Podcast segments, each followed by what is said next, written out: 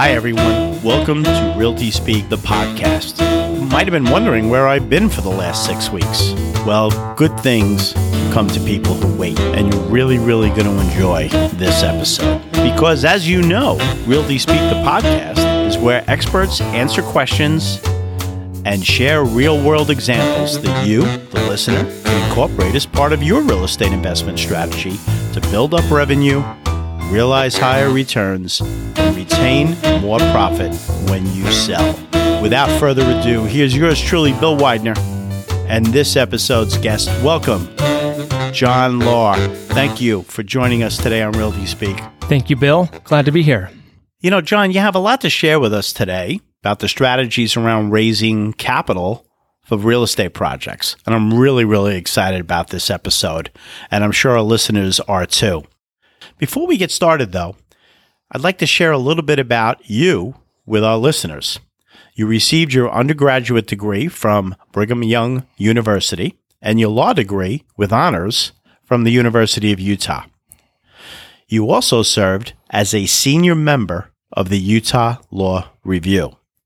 Currently, you are the managing partner of Capital Fund Law, which is a New York based firm that focuses on advising hedge funds, private equity funds, and other alternative funds using varied strategies, including equity fixed income, debt, sector funds, and of course, as we will discuss today, real estate equity capital. Additionally, you speak at institutional investment conferences, both nationally and internationally, and you've been quoted in many prominent publications on topics relevant to securities law and raising capital. But before we get into our episode, I'm curious as to what led you to this specific niche in your law practice. Thank you. Uh, actually, I was uh, heading to a career in IP law. I had spent my first and second summers during law school focused on on IP in Silicon Valley uh, with a large international law firm, and I uh, had a lunch with uh, one of the partners that was heading to the Abu Dhabi office of our firm and explained uh, how exciting it is to work in the investment funds space. And I have never looked back, and that was over 10 years ago. And your own firm?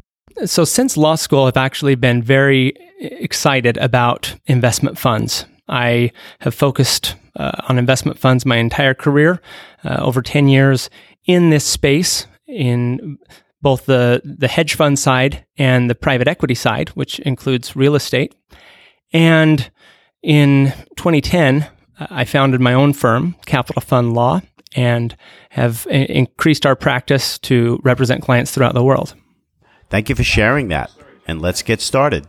There are many ways that real estate investors and developers, also known as sponsors, can raise equity capital today. My first question is going to be what is the classification of the different strategies to actually do this? Sure, and and I'll be happy to answer that. Generally, in in these discussions, uh, I try to tread lightly on the underlying regulations and really talk about the practical issues, the the capital raising strategies and common uh, mistakes that emerging real estate fund managers make. So to answer your question, when you look at, at real estate funds, we find that clients tend to follow a fairly predictable continuum, uh, starting out with smaller sponsors doing single asset acquisition vehicles. And that is where they are coming together, raising capital, usually a smaller amount, to invest in, in one or more single project. From there, they advance to a real estate fund. And a real estate fund is a private equity fund that allows an investor to come in into a pooled investment vehicle where you're investing in a number of funds. From there, they, they grow larger to create a family of funds using uh, variations of equity and debt. And then ultimately, the, some of the very large funds would turn towards REITs. John, let me make sure I understand. There's the single asset acquisition vehicle, which would have a sponsor, developer, and real estate investor raising capital for one single asset. Could be a multifamily building, could be a development site for apartments or condominiums or retail, industrial or office. But if they were going to do multiple projects, then they would do a fund which is pooled that's right. When there are multiple projects, there there are a couple options. So a, a single asset acquisition vehicle is really an operating company, and that's and that's the difference. Is they're investing in their own projects. When you get to a fund, the, the, the managers or the sponsors are identifying multiple opportunities. Once a sponsor moves from their own individual real estate investment to identifying multiple opportunities, they would switch over to a real estate fund. Tell me a little bit about how that would break down for the sponsor engaging themselves with other people at the general partner level and then raising the capital from people that are limited partners. Is it different in the fund than it is in the single asset acquisition vehicle? In a fund, you've got a, uh, a, a separate group, the, the sponsors, that are essentially identifying investment opportunities. And compensation and the compensation structure is really not based on the development, but on finding these investment opportunities. And a fund manager can be a, a solo manager, but more often uh, a team of fund managers that have uh, expertise in identifying investment uh, strategies. Now, the fund may engage a developer, but this is where a fund is different than an operating company. In an operating company, generally a single asset acquisition vehicle, the manager is is usually doing everything. Whereas in a fund, the manager wears multiple hats and they're sometimes compensated in uh, wearing those multiple hats, especially when they're very small. So, in the single asset acquisition vehicle, let's say you have a developer, they're going to develop a piece of vacant land into a multifamily building, and they're going out to raise capital, and they're not raising it from people that they know. This would be something that they would use for that? Even if they are ra- uh, raising from people they know, we find in this space that especially emerging fund managers mistakenly believe that there is some form of friends and family exemption that would allow them to raise uh, capital from people they know closely or that are small investments. In reality, even these smaller investments need to be structured appropriately to satisfy the securities laws. So, what happens if I identify a building in some state. It's it's a distressed property, and you know I can buy it for three million dollars, and I don't have three million dollars, but I know that I have the expertise to turn this asset around and actually make money with it. Can I reach out to people that I know that have capital that they'd want to invest in my project and say to them, hey, you know, I'm going to buy this asset. It's $3 million. Uh, this is how much I'd like to raise. I'm going to borrow, uh, you know, 50, 60% from a lender. And this is how we're all going to participate in this. And, you know, I plan it to be a three to five year plan. We're all going to share cash flow over the period of time. We're also going to benefit with the increase in value and the and the profit that we receive when we disposition the property. Can I just go ahead and you know call people up and tell them I want to do this, or or should I be actually creating one of these single asset acquisition vehicles? One thing to to realize is that once a individual or entity raises capital in any way, they're potentially coming a securities issuer, an investment advisor, sometimes a broker, a placement agent. There are a lot of hats that are worn, and it's unfortunate to hear of groups that end up becoming a fund manager without realizing they're a fund manager, become a securities issuer without realizing that. Now, at the same time, uh, we joke about the good deal exemption. We see a, a lot of people that will tell us that this is the way they've done things and that nothing has gone wrong, and maybe that's industry practice. Well, that's uh, unfortunate because when, when nothing bad happens for a time, people can become complacent. Going back to your question, there are a couple of ways that we would approach the capital raise, and it really depends on how many investors you have. If you have a very small number of pre identified investors, I would say generally, as a rule of thumb, five or fewer, three or fewer, these are individuals with whom you plan to negotiate the transaction. And they are deemed to be in a position to be able to negotiate and set the terms of the deal.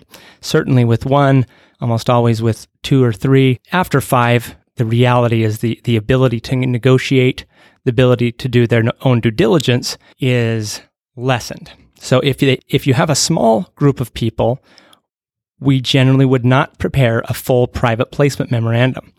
This makes the offering less expensive, more straightforward, quicker, and essentially, yes, you prepare a single asset acquisition vehicle, usually a LLC or a limited partnership, and then a management company if you so desire. I generally recommend that you do a management company because it allows a track record to start in case you, you want to do an additional fund. And then we would prepare the governing documents of that vehicle, as well as a subscription agreement. In addition, you'd file what's known as a Form D uh, at the federal level and at the state level. And this is fairly straightforward and simple. There would be a negotiation on the terms of the of the term sheet and all the partners would sign. That is the approach when there are just a few pre identified partners.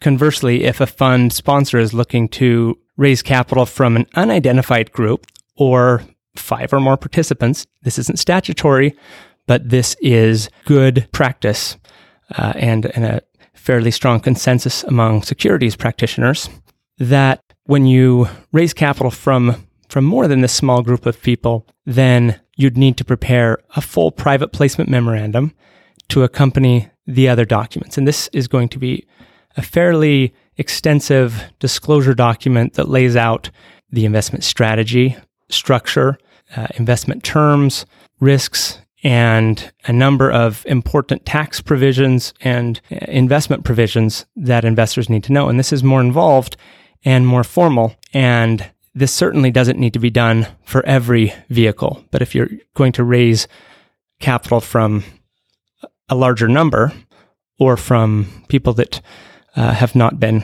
pre identified. That's the approach. John, is one of the distinctions the amount of participation that, you know, my friends uh, have in the project? You know, so for instance, hey, I found this $3 million asset that we can buy, and I need to raise a million and a half dollars. We're going to borrow the other million and a half from a lender, and I'll take care of everything. And so they're very, very passive. They're, and maybe even in my agreement with them, they're limited partners, as opposed to they're involved in the negotiations. They're involved in the project itself. Each one of them has a role that they're going to fulfill in order for us to reposition this asset. You're, you're looking at the difference between raising capital and joining together to form a partnership. Now, the reason this is especially important for real estate is because that concept is often abused, where there is a discussion, this is a, a partnership, and formalities aren't followed, Form Ds aren't filed, and in reality, we've got sponsors out soliciting. So to look at this in the in the specific uh, regulation, we're looking at the Securities Act. The Securities Act governs investments into a a security, and in this case, there is an exemption available when partners are coming together.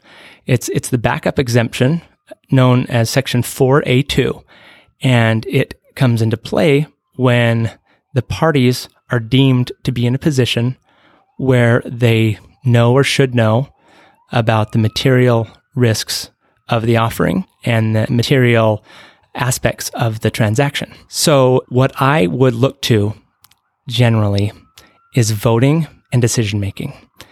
When there is an individual that's involved on paper, has equity holding, and is not involved in the decisions, is not weighing in on the strategy, is not being called on to to share his or her viewpoint, we would see that more as a true 4A2 partnership situation where there would be no need to file a, a Form D. Now, there sh- definitely should be other documents in place, sh- such as the, the operating agreement, the, the subscription documents, etc. But the important distinction now is these parties do not need to be accredited. And that's generally where this is abused, where fund sponsors want to bring in uh, one or more individuals that does not meet the Regulation D standards. And so they call them a partner when they really are not. So that's Regulation D as in dog? Yes, that's right. That's the safe harbor. Regulation D is the safe harbor for a uh, securities offering. And in almost every case, it's a Regulation D Rule 506. That can be 506B or C. There are other regulations that apply, but they're very dangerous, and we generally don't get into them because they involve non accredited investors. So I'll probably circle back to that uh, Rule 506. B and C, did you say? Yes. One, one is for advertising, one is for. Oh, all right. So B is in boy, C is in cat. Uh, and then reg- regulation D is in dog. I'm going to circle back to you in a little while to get a little bit more clarification on that. But you mentioned accredited investors. Would you please explain to the listeners what an accredited investor is? Sure. And it is important to know what wealth standard applies, and it can differ uh, depending on the strategy that you're employing. But generally, for a fund sponsor that is investing purely in real estate, not in joint ventures of real estate, not in conglomerate or syndication, but in direct real estate, it is the accredited investor standard. And technically, under 506C, up to 35 investors can be non accredited. However, for many reasons, we strongly urge that there are not even one. Uh, so, what is an accredited investor? It is an investor that either one has individually a $200,000 net income for two years, expecting the same in the third, or 300,000 combined with spouse. That's the income test. Or they can also get there through a joint net worth, excluding the primary residence, of 1 million. And that net worth can be calculated based on their investment assets, which can include the value of ownership in, in businesses. So, in an offering that requires accredited investors, then the sponsor, fund manager, they need to make sure that these people are accredited. How do they do that? And that's a question that I get frequently. This comes to the distinction between a 506B offering, which is a traditional offering not using advertising and general solicitation, and a, a 506C. And a 506C is a specific exemption provided for in the Jobs Act allowing a fund issuer, including a real estate fund, to advertise. Where you're not advertising, the burden is on the investors to self certify that they meet the standard. And the fund manager, so long as they do not know or have reason to suspect that the investor is being untruthful, can rely on that. And so then they're completely insulated from anything that could happen as a result of them having a non accredited investor as part of their fund? Again, the standard is that they don't have reason to believe that the person is being untruthful. This is a protection. And insofar as someone falsifies certification, then absolutely, unless there was a reason to know or to believe that this person was lying, there's no further inquiry. In fact, we suggest that you don't do deep inquiries into the investors because that can have a precedent effect and that can enmesh you potentially into crossing over into the role of an investment advisor, which you should not do. So I guess on Rule 506C, which is the one that deals with advertising, the investor is not self certifying that they're accredited? That's right. In a 506C offering, every investor must be accredited, and there's an additional step requiring that all investors have that accredited standard certified. And there are uh, different ways to, to do that. The only way that we would, would feel comfortable and recommend that you do is through third party certification from a CPA attorney or broker dealer, generally their own, but you can also arrange to have one of many third party providers do that certification. But the, the manager really shouldn't be getting involved in their investors' personal wealth.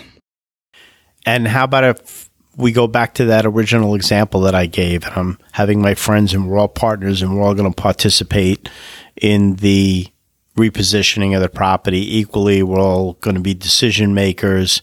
Do they have to be accredited investors? No, that's a good question. So they're coming under under under, a, under the standard or fallback exemption 4A2, which is not under Regulation D. The manager of a fund is not Uh, required to be accredited. And so when you get together in a cooperative partnership structure, then there's no requirement that anyone meet that standard. John, I promised I would circle back to Rule 506C and also Regulation D. It says I had some other questions about that, and I'd like to ask them now. Great. In Regulation D, you would mention that that form has to be filed both federally and at a state level. So let's say I have an asset in North Dakota, but I'm getting investors in New York, New Jersey, California, Texas. Uh, where do I have to file that Regulation D form? Do I have to file where the asset is, or do I have to file it in the place where all the investors are coming from? So, first, there will always need to be a federal Form D filed. And then after that, you need to have a filing in the location where the investors are located. There's no requirement necessarily that you have a filing in your home state, but we'd almost always prepare that just in case. Now, Another issue is timing. We don't want to have sponsors pre filing in all 50 states. That would be very expensive because of the time and also because of the fees that each state charges.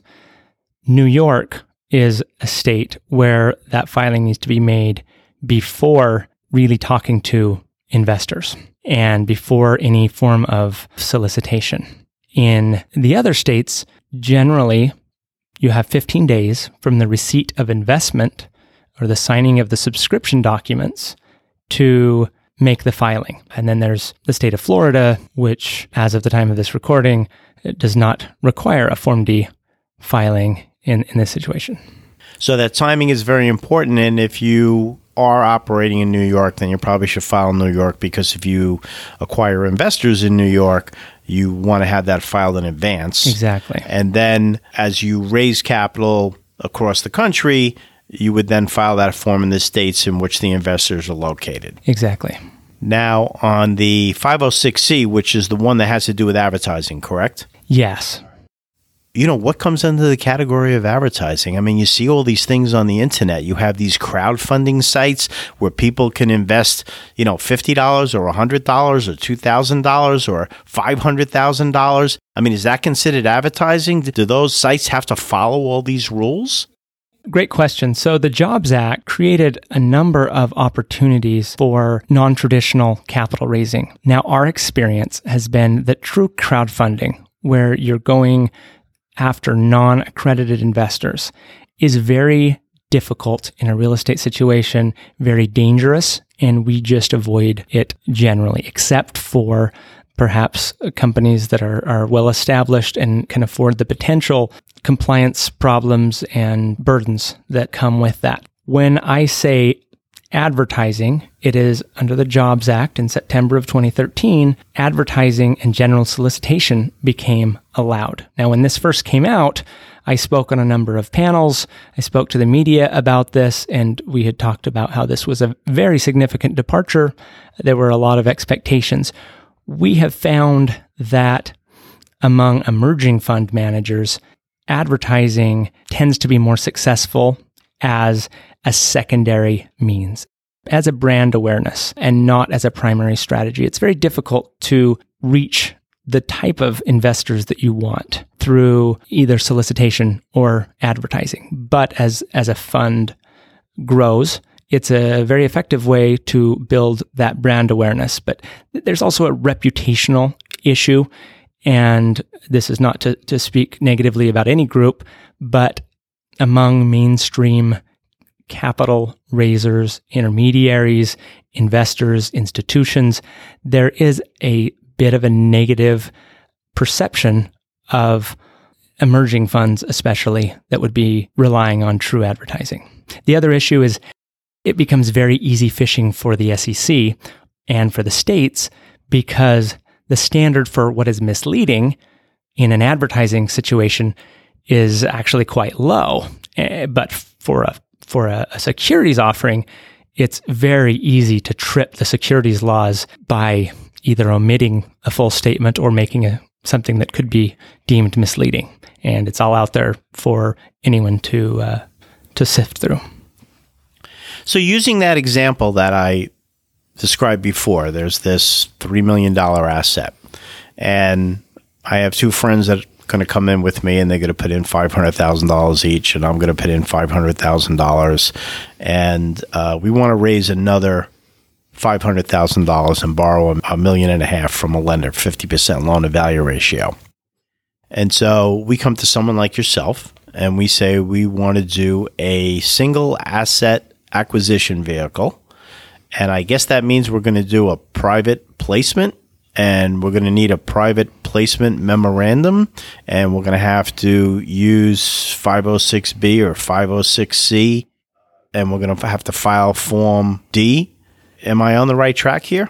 Yeah, and, and it's important to talk to a real estate fund attorney about that because depending on the type of launch, it might be a fairly straightforward, simple offering. It might be a more advanced offering.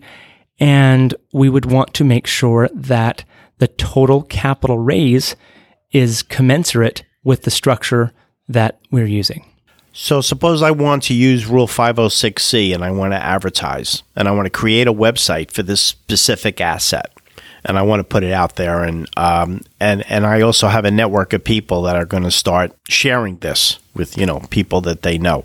Uh, am I exposing myself to anything there? While it is legal, there are two issues. One is the reputational concern. The other is the legal risks.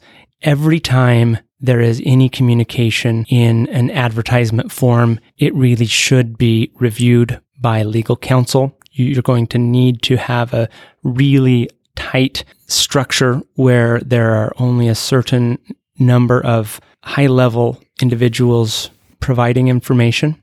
Now, rules on what is considered advertising is based on SEC standards that are, are fairly open to interpretation, and there have not been really strong statements. However, in our experience, seeing where states and the SEC has pushed back, we did notice a significant jump in the scrutiny of these funds after advertising became allowed. So you talked about the SEC. What are the organizations that monitor all this? So liability can come from a number of sources. The most common and the most most likely is when an investment goes wrong. And this is one of the reasons why real estate as an asset class has really had a lot of problems with the sophistication of some of the securities offering documents. In, so many cases, if a real estate deal goes bad, it doesn't go horribly. It does not look like a startup or a derivatives strategy of, of a hedge fund, but there is a an asset and value can go up and, or down. And so there really has been, in some unfortunate cases, people that will not recognize how important it is to be very careful about these regulations. Going back to answer your questions. So first of all, you've got liability coming from investors who, who would sue the sponsors. Obviously, if things go fine, that doesn't come up. The other way that a sponsor can face liability is when something goes wrong. In addition to lawsuit, there can also be lawsuit by the state, by the SEC, and and potentially the, the Internal Revenue Service. And states can can bring these up on their own. The SEC can bring them on their own. Attorneys general, but most commonly, it's brought up when a deal goes south and a plaintiff attorney will come to seek enforcement. And what about FINRA? So, fortunately for security sponsors, FINRA does not come into play unless there is an action by a broker dealer. And this is a good time to talk about the exemption that even allows a fund sponsor to raise capital, to, to sell securities. The reason that they're allowed to do this is because they are a representative of the company. So it's known as the issuer's exemption. When a representative of the sponsor raises capital, it does so under the issuer exemption. Now, if the fund manager engages a placement agent that's a broker dealer, that's when FINRA gets involved it's in that payment for an introduction of capital by a third party. Aren't the fees that the sponsor is paying to the placement agent slash broker dealer, aren't they described on the Form D? They are. The fees are, are described anytime you pay someone, and I misspoke when I said to a third party, anytime you pay any transaction based compensation, whether that be a percentage, whether that be a contingency fee, to anyone inside or outside of the company. That needs to be done through a FINRA registered broker dealer. If you do it internally, you need to have your own broker dealer. If it's externally, it needs to be through a proper broker dealer. And yes, that's described both in the offering documents and as one of the disclosure items in the federal Form D filing. So if I if I'm a sponsor developer and I'm going to do a single asset acquisition vehicle and a private placement, and I want to hire an employee to help me raise capital. Can I do that? So, if that employee is acting as your agent, and so long as they they perform other duties, and there and there's some other issues that we need to go through, then then yes, that's possible to do. However, this is where we get into trouble. You've got to not pay any form of bonus any extra pay, any increase in equity, anything of value that would be different for one employee that raises nothing and one employee that raises, say, a 20 million. And that is an issue that you won't run into until there is a lawsuit or a regulatory action. So while we're on that subject, what happens when, you know, I hear finders and finder fees and people that have close networks of people that want to invest in real estate or even other asset classes and they raise money for the person who's managing the asset, so the sponsor, the fund manager, and then those people receive a fee for making the introduction. Is that okay? It's not, and it's common practice it's becoming decreasingly so as the information regarding the liability of doing that is becoming more open. So there are very few instances where a finder fee can be paid to a non broker dealer. That's found in the Paul Anka letter. Your listeners want to look that up and they will unfortunately find that it's very narrow. Now, this is perhaps the most frequently asked question of first time fund managers or capital raisers because it's not intuitive. It seems that for a smaller startup, there really shouldn't be a, a difficult process. You should be able to pay someone. And, and there are a number of practitioners that agree.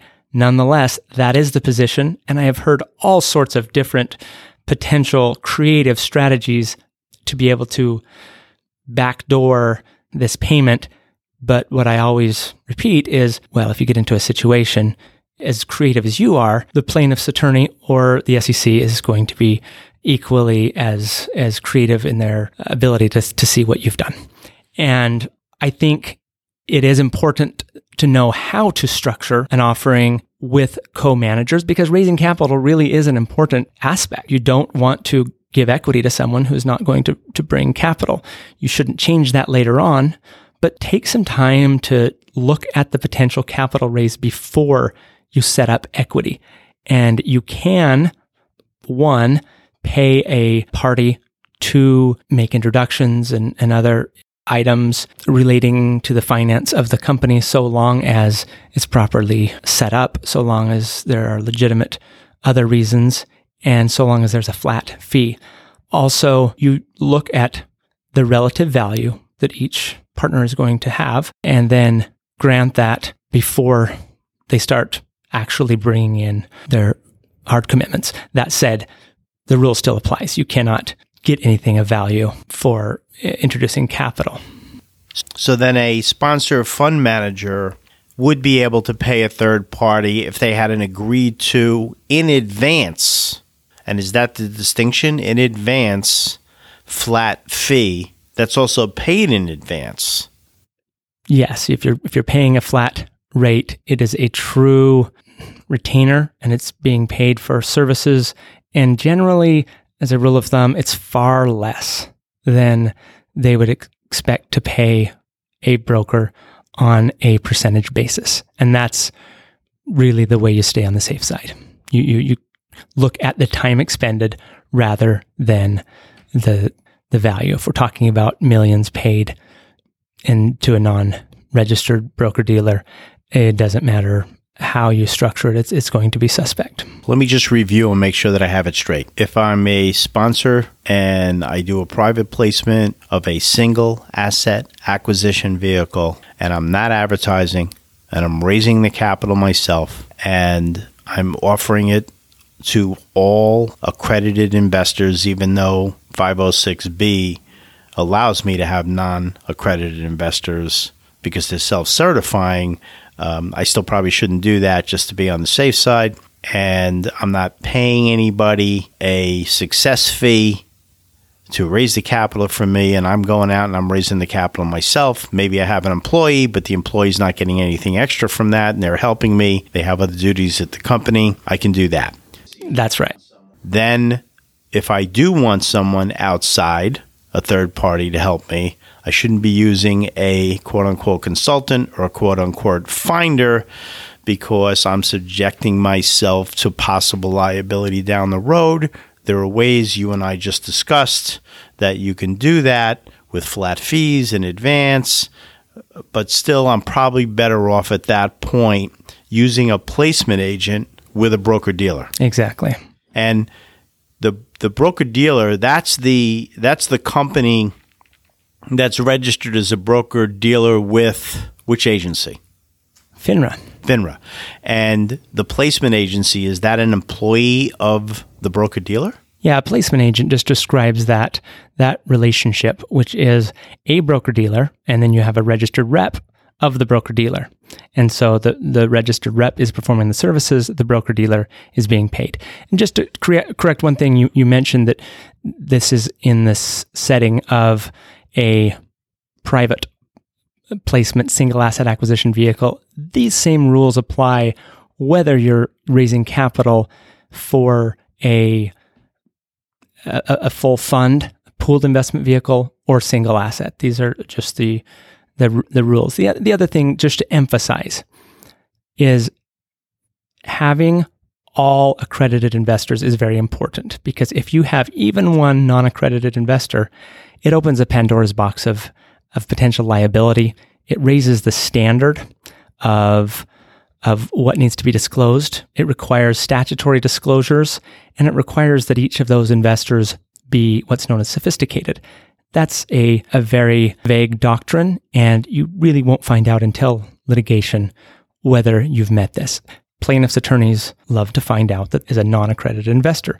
State securities divisions have even said on panels that I've participated on that they are much more likely to go after a fund that has non accredited than those that do. And our firm and many other prominent securities practitioners have just drawn that that bright line and said we we just won't represent a client that that uses non accredited because of the risk that that fund manager would place to the investors and themselves. John, there's a lot of players that can be involved in different aspects of this raising capital. And I just wanted to find some of them and what their roles are. And sure. So there's the registered investment advisor, there's the investment advisor representative, there could be unaffiliated parties or separate entities?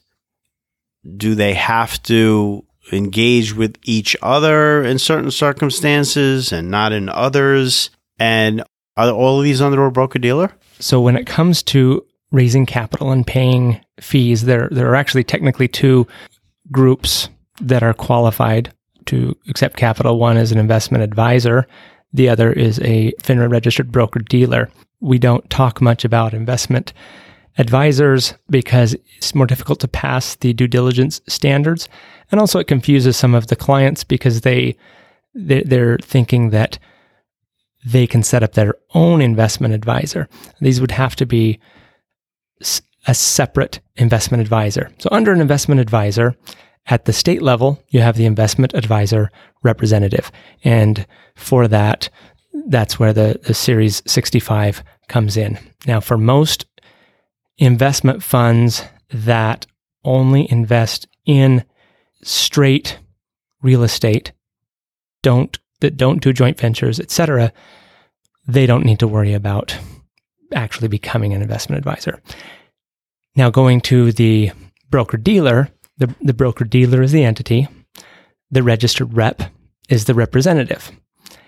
And so these are the parties you're more likely to deal with when paying transaction based compensation for the introduction of capital.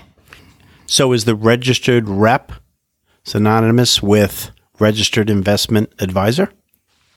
The registered investment advisor is the entity. Generally, it's the entity. Underneath that, you have a IAR, investment advisor representative. In a different category, we're talking about a broker dealer that's the entity. Then you have registered representative of the broker dealer, or we call them registered reps. And they're employed by the broker dealer. Correct. We're looking at different statutory programs and different agencies. FINRA oversees the broker dealers and it's broker dealer and a registered rep. The SEC governs investment advisors and states govern investment advisors. An investment advisor is usually an entity, and underneath that entity, there is a representative called an IAR, Investment Advisor Representative. And in that case, you wouldn't necessarily see them as part of raising capital?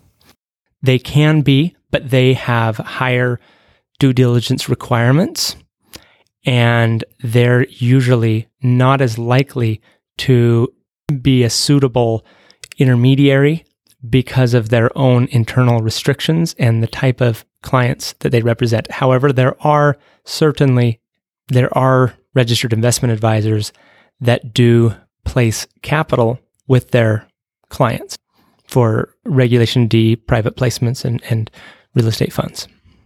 But more common would be a broker dealer with a registered rep. Yes. And the registered rep is an employee of the broker dealer? It is.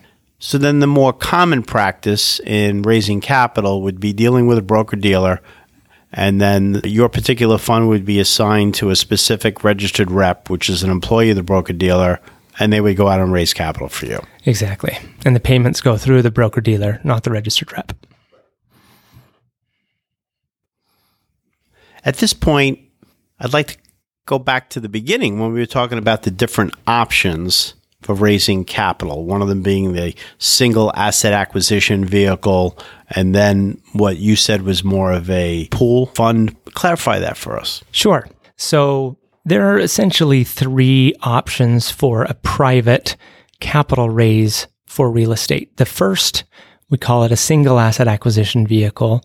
Uh, it's really an, an operating company rather than investing into a an outside asset you're investing directly into the company. And this is where you, you have a little bit more upside generally for the issuer. Generally, you're talking about smaller amounts.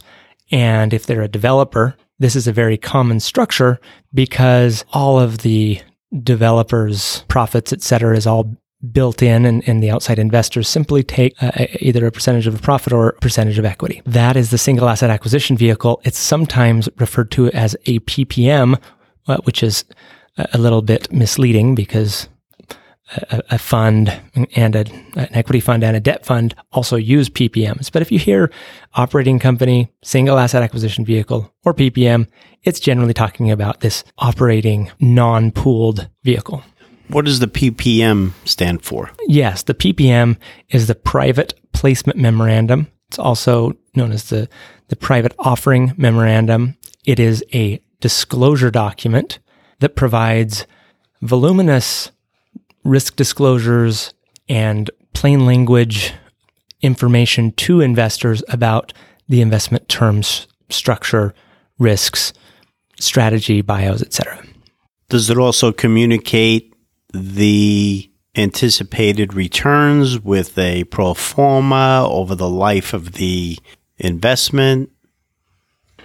In a equity fund, we urge extreme caution in including any form of extrapolations or or pro formas that lead to a certain return. We'd rather see you include information upon which you're making those assumptions rather than the numbers themselves. But it's generally talking about the strategy your perception of the market performance, and more than anything, the private placement memorandum is your litigation defense document. This is where you really need to cover your bases, provide for contingencies that a fund manager may want to, to do to allow for flexibility, risks, specific issues that could come up in this investment that that's unique to, to the given fund. So, don't investors want to know, you know, what the potential is for the investment? Where, where do they see the pro forma? Where do they see the projections? Yeah, that's really more appropriately prepared and included in the marketing material. And the marketing material is every bit as important to be very carefully vetted by a securities attorney because it can potentially get the clients into trouble. In fact, that's probably the area where we see the most cause of concern but you're going to expect to see a, a pitch deck, a tear sheet, an executive summary, and these are prepared by uh, a marketing company with input from legal counsel and any consultants that you're hiring to raise capital. For an experienced developer that has a big staff of people, can a lot of the people that prepare the marketing material and the projections be employees of the organization? Yeah, absolutely. And that's quite common. As a law firm, we're uh, a bit unique in that we really want to focus not just on the black letter law and, and disclosure, but we really want to be involved with the strategy and making sure that you are presenting the strategy in a way that is compelling and that's appropriate. And, and we have some helpful resources that talk about what makes that compelling. We've seen a lot of these marketing materials. We can refer you to really uh, good providers, but they're mostly focused on the asset look and feel and some of the copyright. But you've you've really got to dig in and put a lot of effort into those marketing materials. John, we've been talking a lot about private placement. Please explain to our listeners what is it that makes it private placement as opposed to a public placement? Because we are going out to the public, aren't we? That's a good question. The two meanings uh, of the word public one is publicly registered, and this is more what we mean. The other is publicly traded. One involves registration with a government entity. The other is registration with a exchange. And so we don't do anything in our law firm dealing with public funds and we, we stay in the private space. And so we're talking about a private placement to, to mean any capital raise that is not registered as a securities offering under Section 5 of the Securities Act. Now, there are what's known as a Regulation A, plus, which is another option for those that are looking for non accredited investors. And there is a specific provision provided for in the Jobs Act that allows that that capital raise, and that's technically a public offering, but it is done through a streamlined process that makes it a little simpler. Let's talk about opportunity zones. There's been a lot of interest around opportunity zones. This is something that came out of the tax legislation that was passed last December 2017 and it has to do with investing in specific locations that have been designated as opportunity zones in each state. And what comes with that is the ability to benefit in terms of deferring capital gain in some respects, and then also possibly eliminating capital gain in some other respects. And while there's still a lot of unanswered questions, about how this is actually going to work. There are people that are executing these both as their own acquisitions and also something called qualified opportunity funds. In your practice, what have you been experiencing in terms of the interest around this new opportunity? Since early this year, we have had a number of clients that have reached out to us and have formed these opportunity zone funds. And we've already completed the documentation on a number of these. There is some impending discussions from the regulators that we're waiting for very soon that will provide some additional information. From a broad view, this opportunity helps to energize the real estate investment market on multiple fronts. One is providing an incentive for immediate investment, as well as a long term tax deferral and long term tax mitigation. And I, as the managing partner, am primarily working on the, the fund structuring side. We have an internal tax attorney and we rely on, on excellent uh, outside specialized real estate tax counsel to develop some of these issues and uh, we have an opportunity to hear from one of them now. And here he is, John Dworkin, just coming in to join us. Welcome, John Dworkin. Thank you, Bill and John, for having me here today as, as your guest. Very much appreciated. John, thanks for joining us. Really appreciate you popping in to answer some of the questions about tax law we're going to be talking a little bit about the new opportunity zones and opportunity funds. And while we could devote an entire episode to that, we're just going to do a little high level, a couple of questions, get our listeners excited. Then we'll do something down the road that's a little bit more of a deep dive. How's that sound? That sounds good. Thank you. All right, great. You know, I just want to tell our listeners a little bit about you before we get started. John, you practice in a wide range of tax and corporate law matters you have particular emphasis on structuring foreign institutional, individual and family investment in U.S. real estate, as well as foreign investment in U.S. based real estate funds, private equity, joint ventures, and U.S. portfolio investments. Your practice also includes representing fund sponsors with respect to their offshore investment funds formed to invest in U.S. real estate and infrastructure. And again, John, thanks for being with us here today and popping in. Thank you. So, Mr. Dworkin, John, what are you seeing in the marketplace in terms of the interest around your clients in these opportunity zones and the qualified opportunity funds that are being created around them. And what I'd like to know specifically is what kinds of questions are your clients asking? So, so for instance, are they asking you about investing previously realized gains in a project as a sponsor or in a qualified opportunity fund? And what are you telling them? Yes, that's a good question. I have seen growing interest in this product. Um, s- some of these investments are now starting to close. Uh, and certainly sellers of any property who have gain are are pretty excited about this possibility because previously, as we know, a 1031 exchange is very limited, and now it's limited to just real estate. So uh, it has a very broad application, and investors are, are quite interested. So I think some of the questions that come up are. I think this is a, a very valid question. So, what happens in 2026 when you actually have to pay the tax on the deferred gain? How does that work? How do you get the cash to do it? Is the fund going to make a distribution to you? So I, I think that is one question because in 2026 you have to pay the, the tax that was deferred. The clock is definitely ticking on your deferred tax. So I think that would look if I was um, an, an investor doing this, I, that would be my number one concern: is how am I going to get the cash to pay the tax then? Has the IRS offered any advice on that? Uh, no. Um, it may be uh, uh, more in the fund documents. How are they going to provide liquidity at that time?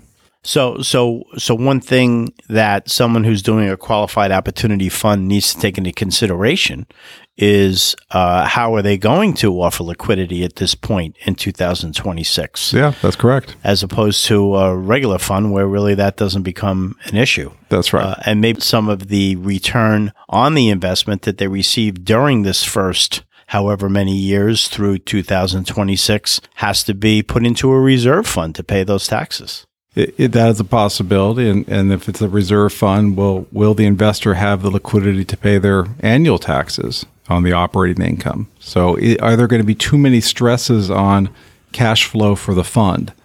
Um, I, I think those are some valid questions. So, what has happened on some of the funds that you've seen close or are they getting ready to close? What have they put in the documents for that? Uh, I, I think they're getting ready to close. So I wouldn't want to offer what is the industry right now. I think the industry is, is learning on, on how to deal with this issue, but I don't think there's a trend right now. Yeah, and what's funny is here it is 2018, and this is supposed to be a 10 year program, and 2026 is eight years from now. So it almost seems like they really didn't take into consideration that deadline date. And when I say they, I mean the people that wrote this into the tax law. Uh, yes, I, I, think it was just probably all statistical. Uh, when when will those taxes be paid? And I just want to clarify something. So the the so let's say for instance you had a gain uh, on the sale of a business, or you had the gain uh, on the sale of uh, stocks and bonds and mutual funds, and you were going to pay capital gains on that, and now you're going to invest in one of these qualified opportunity funds. And let's say that that gain was $2 million. So now you invest this $2 million. That you still have to pay the uh, capital gains tax on that at some point. Even if you wait the 10 years, it's only the gain on the investment that you invested in that will be subject to eliminating capital gains after 10 years. Is that right? That's right. So the 2 million of tax has to be paid in 2026, subject to uh, a, re- a reduction of 15%. So 85% of that tax has to be paid in 2026. All right. So you do get a 15% reduction though. Yes. Right. And you were able to invest the entire amount of that capital into this investment, which is going to bring you a greater return with no capital gain down the road in 10 years assuming that the disposition of that asset occurs at that time. That that is correct. And even if putting aside the additional gain just purely on a time value of money basis, you've deferred your tax till 2026 minus 15%. Now, can all of this change? Can they amend this provision in the tax law to make it more desirable or less desirable? I don't believe that this is one of the provisions that has a sunset I mean, like the individual tax rates have a sunset uh, officially, but something like this does not. Um, and so I, I, would not foresee this could be amended. Well, I'm looking forward to uh, some time going by uh, and us, all of us, being able to have more actual experience and also seeing more advice from the IRS on this so that we have a clear understanding of what people may or may not be able to do. Do you have some other questions that your clients have been asking that you want to share with us? Uh, yeah, I think is there a possibility that um, it is real estate? Uh, a 1031 could be done in 10 years to continue to roll over the gain, or in 2026, could a 1031 exchange be done at that time?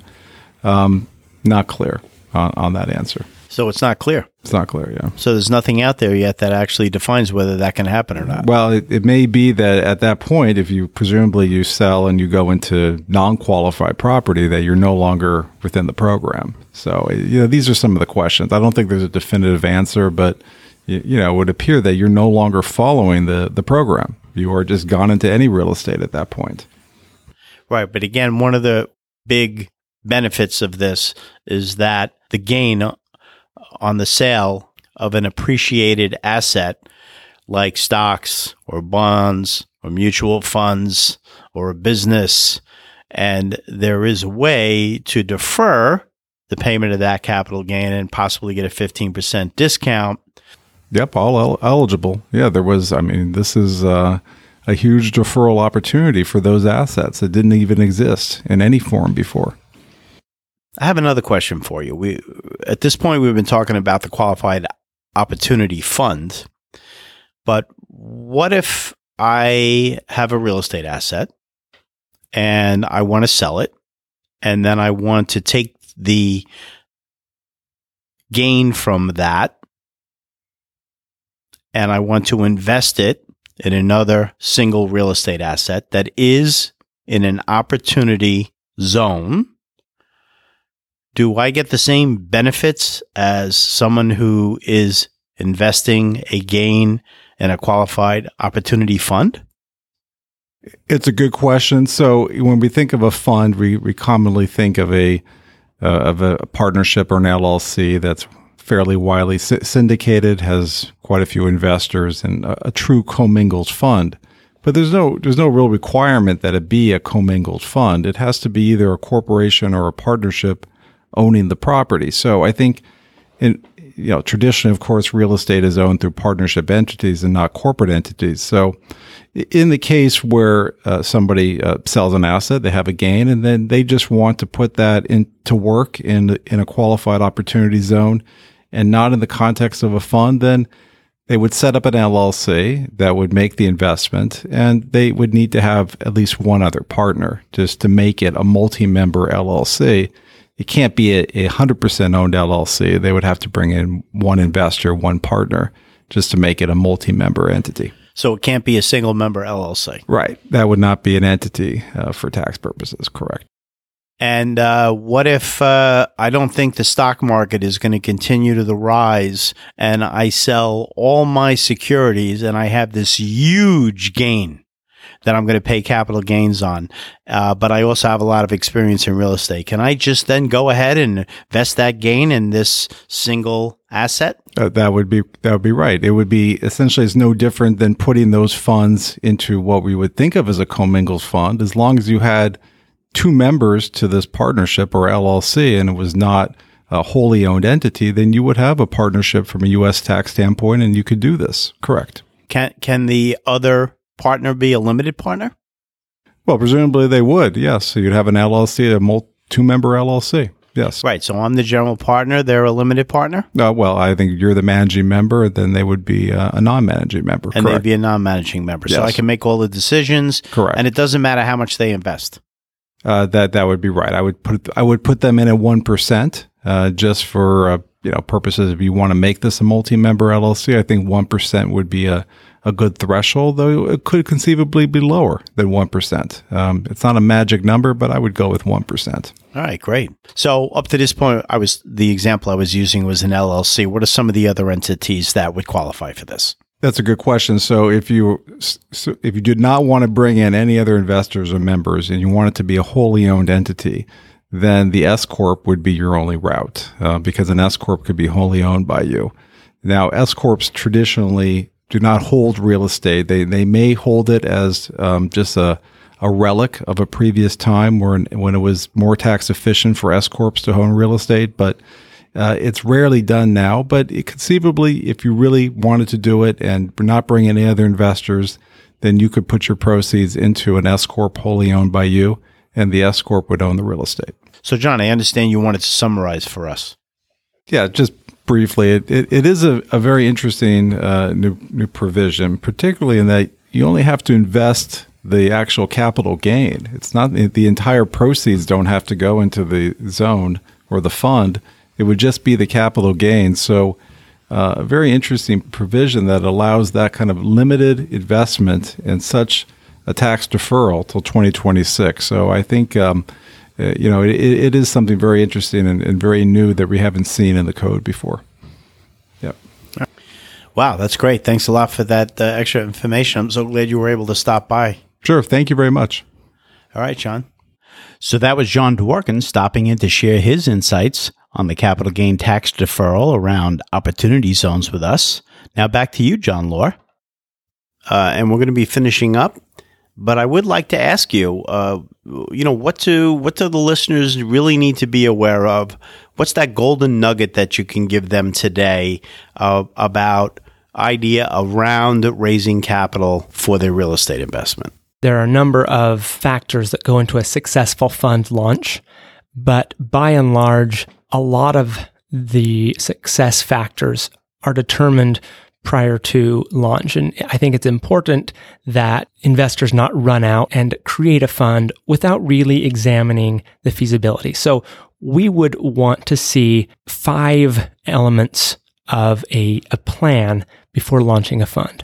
One, to develop a very specific capital raising strategy, how you're going to raise the capital. We'd expect you to have some soft commitments leading into this capital raise to a, a specific strategy. Emerging managers tend to have more boutique focused strategies. Needs to be fairly fleshed out. Investment terms need to know what the, the terms of the offering are, uh, compensation structure, uh, then go into structuring and documents. And, and we like to talk through each of those during the first few initial consultations, which we would, would do prior to engagement to make sure that you're really ready to launch a fund. John, thank you so much. That was extraordinary. And I'm so glad that John Dworkin was able to stop by and share with us some of his insights with regard to the tax benefits of the opportunity zones. And I'm sure that our Realty Speak listeners will agree that this episode will give them many great ideas about how to raise capital while staying compliant, which is really, really important. And even though we've covered many topics today, they still may have questions for you. I know that your website is just chock full of information, but there's nothing better than, you know, talking to the source as we have demonstrated today. Are willing to share your email address and telephone number and your website, that would be great. And I can also include that in the show notes. Sure, and, and thank you. And, and hopefully, the information we have online is helpful you can find white papers, videos at our website, capitalfundlaw.com. We're always glad to, to jump on a call to see if we can be of assistance and, and steer clients in the right direction and really dialing in on what they're looking to do uh, before, before jumping too quick. Feel free to reach out to us at info at capitalfundlaw.com. All right, great. Thanks a lot, John. That's uh, again been extraordinary, and it's fabulous that you were able to visit with us today. Thank you, Bill. It's been great. Thank you. Hey there, everyone. Thank you for listening. I look forward to you joining in for the next episode of Realty Speak, the podcast. You can subscribe right on the player and choose your favorite platform like iTunes or Google Play Music, or just search for us on your favorite podcast app like Podcast Republic, my fave on Android devices, or Apple Podcasts for iPhone. And please share our show with others. Just choose share on the player and choose your preferred social media platform. And of course, you can always get to me via the website at billweidner.com. That's B I L L W E I D N E R.com. And remember, it's not about us, but about how we help you make the bottom line rise. Until next time.